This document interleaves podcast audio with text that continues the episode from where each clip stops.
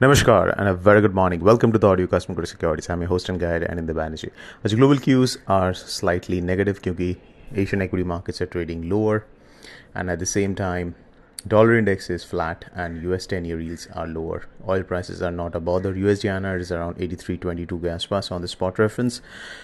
How to trade short straddle, short strangle can be done in USD as long as it remains within a range. But if it's breaking the range, exit those trades and uh, for long positions wait for a pullback towards 83 83 10 levels with a stop below 83 on a closing basis you can be long cross currencies may euro INR, GBP INR, may see a muted and a range bound price action आज but keep an eye on GBP INR because uh, वहाँ uh, UK से retail sales data is going to be released at 12:30 expectation is for a strong data half a percent month on month growth agar data comes in uh, uh, data deviates from the expectation significantly, then we can see a big move in GBP So keep an eye on GBP So that's it, folks. This is Anindya Banerjee signing off. A fantastic day ahead.